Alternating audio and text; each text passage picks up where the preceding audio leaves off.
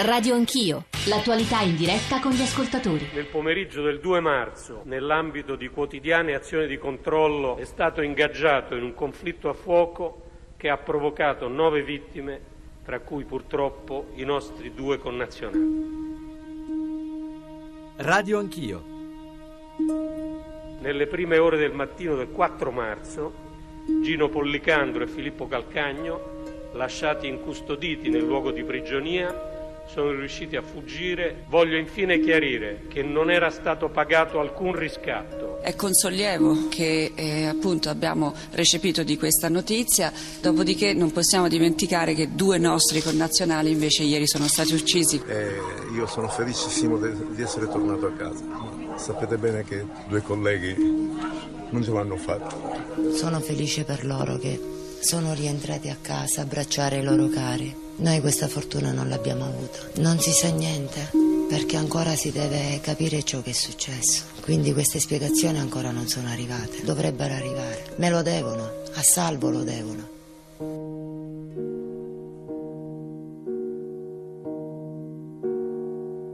Il dato di fatto è che nessuno è in grado oggi di capire cosa si può fare e questo vuoto va avanti oramai da due anni. Un po' di chiarezza anche il governo italiano rispetto soprattutto ai rapporti con gli Stati Uniti. Ci stanno trascinando a piccoli passi in una guerra ed è bene che il popolo italiano ne prenda coscienza. Il governo interverrà sul piano militare se e quando sarà possibile rispondere a richieste di sicurezza di un governo legittimo e impegnato a riprendere il controllo del territorio. Il governo non si farà trascinare in avventure inutili e perfino pericolose per la nostra stessa sicurezza nazionale. Gli interventi militari non sono la soluzione, talvolta possono perfino aggravare il problema.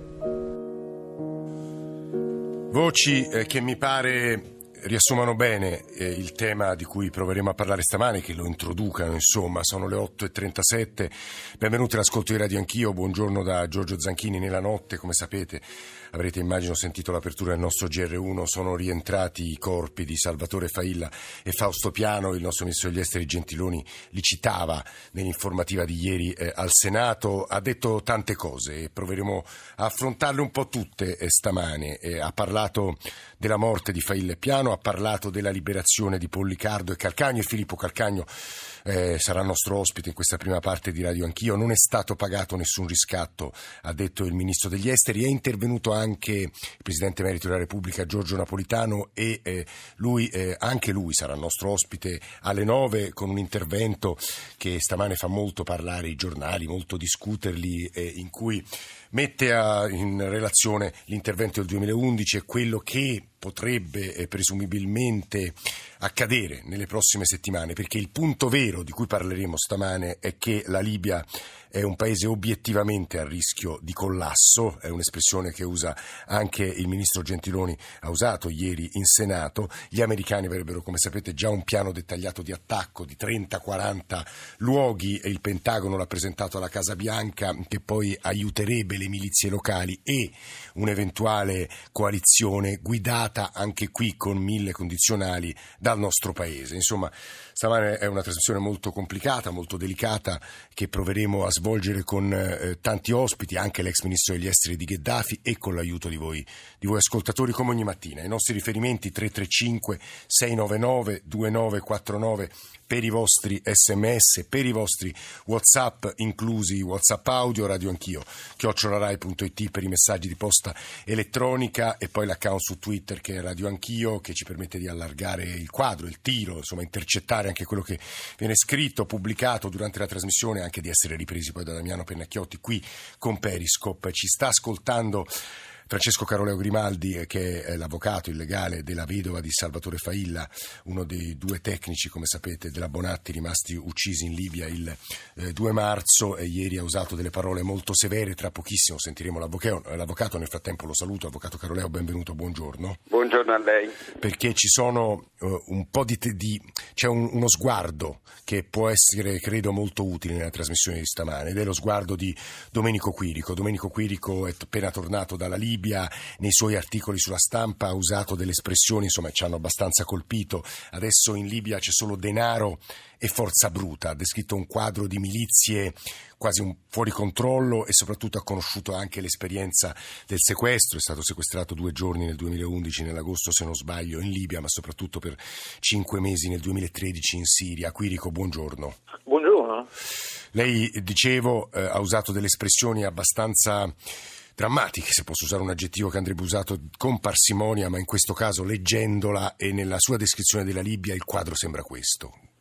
Ma lei ha usato l'espressione quasi fuori controllo, Libia è fuori controllo. Nella Libia in realtà non comanda più nessuno, cioè quelli che noi consideriamo dire, interlocutori possibili perché avrebbero, so, controllerebbero una parte del paese. In realtà non è così.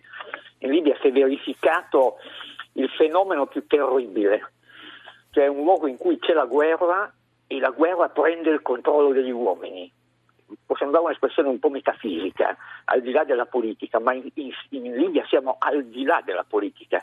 Noi continuiamo a ragionare nei termini di appunto politici, un governo legittimo, più o meno legittimo, ne arriverà uno più legittimo, l'esercito, la polizia. Tutto questo non esiste più. La Libia è sotto il controllo della guerra, del dio della guerra, che trascina gli uomini nel vortice, li ingoia, li trasforma, li immerge nel proprio brodo primordiale e nessuno controlla più nessuno. Scusi, qui è una situazione paragonabile, paragonabile, alla Somalia? In un certo senso sì, in un certo senso sì, ma paragonabile anche alla Siria. Eh? Io ho visto questo anche in altri luoghi del mondo. Lì non c'è più nessun burattinaio, non c'è nessun più regista. È il conflitto che guida, che guida se stesso e si autoalimenta. Questo è il problema, che noi continuiamo a ragionare, io eh, uso sempre questa espressione, noi siamo legati all'espressione di Clausewitz, la guerra è la prosecuzione della politica con altri eh. mezzi, non è vero, la guerra è la guerra in questi luoghi, la politica non c'è più, non c'è più una finalità del dopo. Scusi, Quirico. È la guerra che si costruisce da sola. E allora quel prudentissimo, devo dire, discorso, se volete leggerlo, l'unità lo pubblica tutto, lo ritrovate anche in rete di Paolo Gentiloni, il nostro ministro degli esteri, ieri in Senato, in cui diceva appunto la situazione è molto difficile, un paese quasi al collasso, un paese eh, che mm, insomma, attende un'approvazione, un voto di fiducia che non arriva, continua a essere rinviato del Parlamento di Tobruk, dopo ci sarebbe stato un accordo, c'è stato un accordo sul nuovo governo, c'è un premier designato, ma in realtà realtà se il quadro è quello che descrive lei, milizie che non hanno nessuna prospettiva di un governo unitario, di un futuro, in realtà eh, l'intervento occidentale si fa sempre più vicino, Quirico. Non lo so, forse magari si fa anche sempre più lontano. Perché dice? Nel senso che la parcellizzazione della guerra è un problema militare cioè è più facile avere a che fare so, con un nemico, due nemici che avere a che fare con mille. Cioè, siamo sicuri di, cioè, le, le, persone che devono decidere tutto questo, per carità, lo dico con molta, con molta umiltà, io non so quasi niente, io sono un viaggiatore in quei luoghi, quindi non è che ho conoscenza della dietrologia. Siamo sicuri che gli interlocutori che abbiamo con cui trattiamo, con cui eh. prepariamo eventualmente questo, eventualmente questo, questo intervento militare e siano quelli che contano davvero in quel luogo. Questa è la domanda che io mi pongo. Prima di qualsiasi operazione militare, lo dico da dilettante, bisogna sapere chi hai davanti e chi hai a fianco e magari chi hai anche dietro. Allora siamo sicuri che le persone con cui trattiamo siano quelle che veramente in Libia hanno, hanno il controllo del, del, territorio, dei luoghi. Faccio un esempio, Sabrata. Mm. Teatro di questa orribile, sì. orribile vicenda dei nostri connazionali. Sì, eh, Filippo Calcagno è collegato con noi e tra poco lo sentiremo, Quirico. Ecco, a Sabrata sappiamo veramente com'è il, la geografia, tra l'altro continuamente mutante del rapporto tra queste fazioni, tra cui, di cui eh, eh, l'ISIS o Daesh, come preferite, o l'Islam radicale è una delle tante, eh, perché poi ci sono i banditi comuni, poi ci sono quelli che hanno gli affari loro, ci sono gli ex gheddafiani che, che di ritorno, che si sono magari travestiti da fanatici religiosi, c'è un mondo che è in continua ebollizione, in cui i rapporti interni si muovono su delle logiche che, ripeto, non sono quelle nostre tradizionali su cui noi possiamo Certo. avere delle idee, ma si muovono secondo di, eh, dei rapporti di forza, di collaborazione, di ricatto, di, di violenza reciproca che sono continuamente mutanti e quello che oggi è la situazione lì a Sabrata o, o a Sirte o in un altro posto di questo gigantesco paese, domani mattina è un'altra. E allora tutto quello che hai deciso finisce per diventare un, dire- un terribile errore. Ecco. Mm, Devo dire che le parole di Domenico Quirico impressionano e trovano conferma, seppure ovviamente dietro il velo della istituzionalità del nostro Ministro degli Esteri, anche eh, in parte, almeno nell'intervento di ieri, di Gentiloni. Filippo Calcagno, buongiorno e bentornato. Grazie. È uno dei tecnici della Bonatti, come sapete, che è stato rapito in Libia eh, in luglio eh, e poi si è liberato insieme al suo compagno di lavoro Pollicardo. E lei forse avrà sentito ieri il nostro Ministro degli Esteri, la sua ricostruzione di quello che è accaduto, avrà sentito le parole di Rosalba Failla, eh, la vedova di Salvatore, mh, che credo mh, insomma, l'abbiano colpita anche per la durezza nei confronti del nostro Paese. Coincidono la ricostruzione del Ministro, quello che ha detto Rosalba Failla, con quello che lei ha vissuto in questi mesi, Calcagno? Beh, eh, io tutta la, eh, la- l'intervista, insomma, l'intervista che L'intervento. le hanno fatto non l'ho seguita tutta, però eh, perché mi sono collegato nel momento che sentivo quella registrazione là della, di Salvatore. E, eh sì, diciamo che le cose un po' sono così, non, non- non- non fa lontana da quello che, che, che è stata quella, quella realtà, quella realtà, quell'incubo che abbiamo vissuto. Calcagno, perché volevano che tutti telefonaste a casa? Allora, loro ci avevano chiesto un numero di telefono per tutte e quattro, solo che io, io i numeri de- dei cellulari volevano, non i numeri del E lei non se lo ricordava? fissi. Io la, memo- la memoria, in memoria non, non- non me li ricordo i numeri di mia moglie e miei Sì. figli, io ce li ho. Eh certo, uno ce l'ha registrati sul telefono, sul sì. coso, sì, e li facevo così. Ci dissi di cui io l'unico che ti posso dare è quello fisso di casa, che ha 40 anni che, lo- che ce l'ho, perciò insomma non, quello è molto semplice. Se l'è preso, non se l'è preso, si è preso anche quello. Sul piano non completamente niente. E poi, ma questo ce li hanno estorti, non è che ce li abbiamo dati così. Ma c'era in effetti uno dei sequestratori che parlava italiano, Calcagno, perché in, in No, altri... no, tra i sequestratori no, però ci dissero, siccome quelle, quelle registrazioni dovevano essere fatte in italiano, ci dissero attraverso sempre Salvatore, perché Salvatore era l'unico che capiva un po' di più il francese, anche se loro non parlavano un francese corretto. E, e allora ci dissero di stare attenti e di non dire altre cose che non fossero quello che veniva suggerito, no? E- perché c'era qualcuno che capiva quello che... perché loro dovevano farla sentire a qualcuno, sì, questo... Senta, eh, Calcagno, è vero quanto ha detto il Ministro degli Esteri nel rifugio, vabbè, quello non è stato trovato nessun passaporto dell'ISIS, voi stessi avete detto non siamo in grado di capire chi ci abbia sequestrato, però siete stati nelle mani dello stesso gruppo cambiando solo una volta di luogo, Calcagno. hanno trovato là nel... dove, dove eravamo, nel, covo dove eravamo, io non lo so perché nemmeno... Sì. Ma, ma è vero che avete cambiato solo una volta di luogo e sempre nello Sì, stesso sì, gruppo? sì. Noi abbiamo cambiato il, il 28 di novembre, poi basta.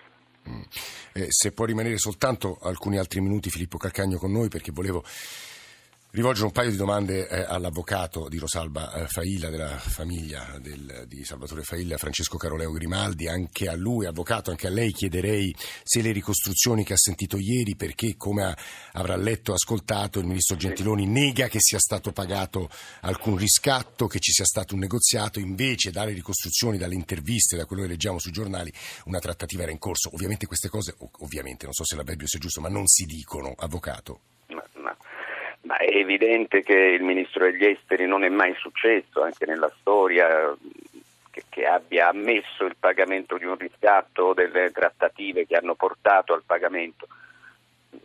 Quelle parole ovviamente rientrano in un determinato protocollo, le prendiamo per quello che sono, ma insomma ehm, non ci crediamo. Ecco. Non ci credete. No, sinceramente no. Eh, la domanda che le faccio, però, con tutta l'imperizia di chi conosce poco come si svolgono le indagini, ma se è arrivata quella telefonata, non erano eh, intercettabili? Eh, non era, insomma, se quella telefonata poteva essere ricondotta a un luogo dai nostri servizi o no? Ma io ritengo di sì, così come ritengo chiaramente che fosse sotto controllo il telefono di casa della famiglia. Ma, ma, certamente sì, tant'è vero che le dicono, questo ci dice ieri la signora, le dicono oh, d'ora in avanti non rispondere più. Tra l'altro la signora aveva visto che quella telefonata, perché è sul cellulare, sì. arrivava da, con un prefisso libico.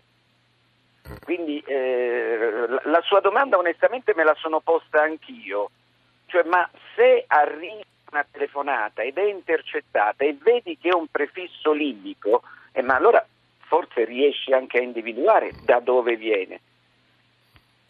Rosalba ha usato delle parole molto severe anche ieri, ha detto non ci, non ci hanno aiutato a salvarli in sostanza e, e, soprattutto, avvocato, leggevo stamane le sue dichiarazioni anche sull'autopsia eh, di eh, Salvatore e di Fausto, eh, di Fausto Piano, eh, in realtà eh, non ha aiutato il fatto che sia stata fatta eh, a Tripoli perché non ci sono nemmeno i proiettili nel corpo, avvocato.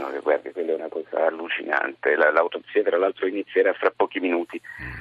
Il, eh, è chiaro che è stata una sfida, una sfida eh, da noi eh, subita e purtroppo persa, questa dell'autopsia, perché è evidente che l'autopsia, oltretutto un'autopsia completa, un'autopsia dove è stato lavato il cadavere, inquina totalmente la possibilità di una seconda autopsia. L'abbiamo visto anche con le eh, enormi discordanze che ci sono state in merito a quest'altro caso drammatico sì, stiamo verificando quello di Giulio Reggeni dove è stata fatta l'autopsia in Egitto e poi è stata fatta qui. È chiaro che quando ci sono degli interessi ehm, molto, molto forti, molto significativi dall'altra parte, l'inquinamento se non è voluto avviene comunque, nel senso che eh, l'intervista che ha reso ieri il ministro degli esteri di Tripoli ha detto noi riteniamo, anzi sappiamo che è stata un'esecuzione, c'è un colpo alla nuca, l'autopsia lo verificherà.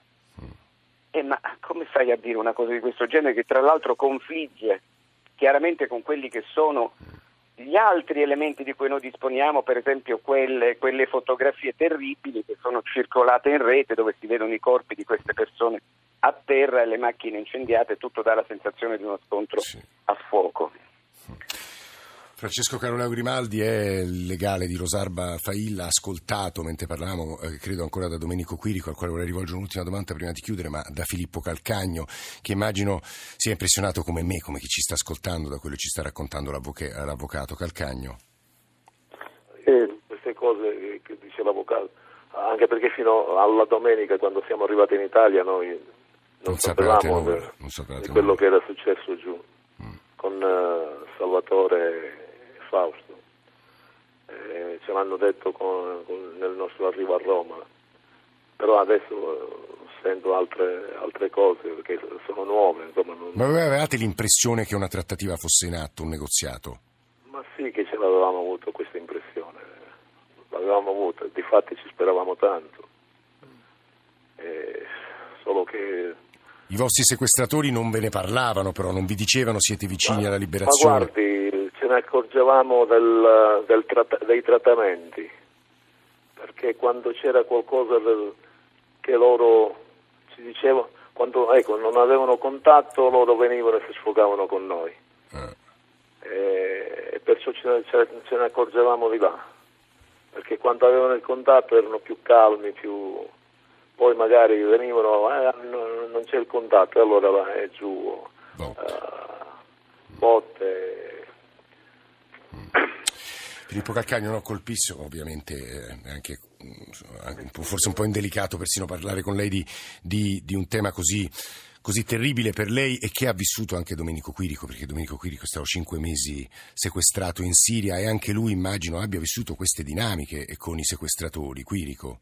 Ma assolutamente sì, le, le logiche di un sequestro, le terribili logiche di un sequestro sono mm, sono identiche, cioè sia che si tratti che so, dei vecchi banditi sardi degli anni 70 quanto di un gruppo di, so, di pseudo fanatici libici o, o, o siriani, cioè si muove attraverso una una sorta di ritmo interno che è quello della trattativa, come va il contatto, il non contatto, le bugie, eh, la, la, la, eh, nascondere il luogo in cui si trova, i prezzi che salgono e che scendono, questo è l'orripilante eh, come dire, grammatica di queste Poi ricordiamo qui Quirico che gli italiani cercano sempre di trattare, in ultima analisi pagano i riscatti, è inutile Ma fingere guarda, che sia così. le dico sinceramente Eh. una cosa, eh, è come che l'ho detta quando, quando come sequestrato ero io, ecco, e, e per fortuna sono, sono ritornato a casa. Allora, l'equiparazione tra una vita umana e il denaro è un rapporto che io rifiuto sdegnosamente perché non, è, non stanno sullo stesso piano. Io questa ossessione del problema del pagamento del riscatto, guardi, non glielo dico in modo No, no, no, no, però si dice quei come- soldi finiscono- discorso eh. etico. E se mi permette uso questa espressione un po' enfatica, glielo dico come discorso etico. Denaro e vita sono due cose che non sono e non devono essere sullo stesso piano. Allora non me ne importa niente di sapere quanto si è pagato, come si è pagato, perché si è pagato. Quello che mi interessa è che queste due persone siano tornate No, il indietro. punto è molto chiaro, Quirico. Mm, Purtroppo la dobbiamo salutare, salutare lei, Calcagno e l'avvocato Caroleo Grimaldi. Eh, grazie davvero per essere stati con noi in questa prima parte di Radio Anch'io. La seconda, subito dopo il GR, si aprirà con la voce del Presidente Emerito della Repubblica, Giorgio Napolitano. Quindi adesso le ultime notizie con il GR delle 9, ma poi torniamo assieme in diretta per parlare, come avrete capito, di Libia.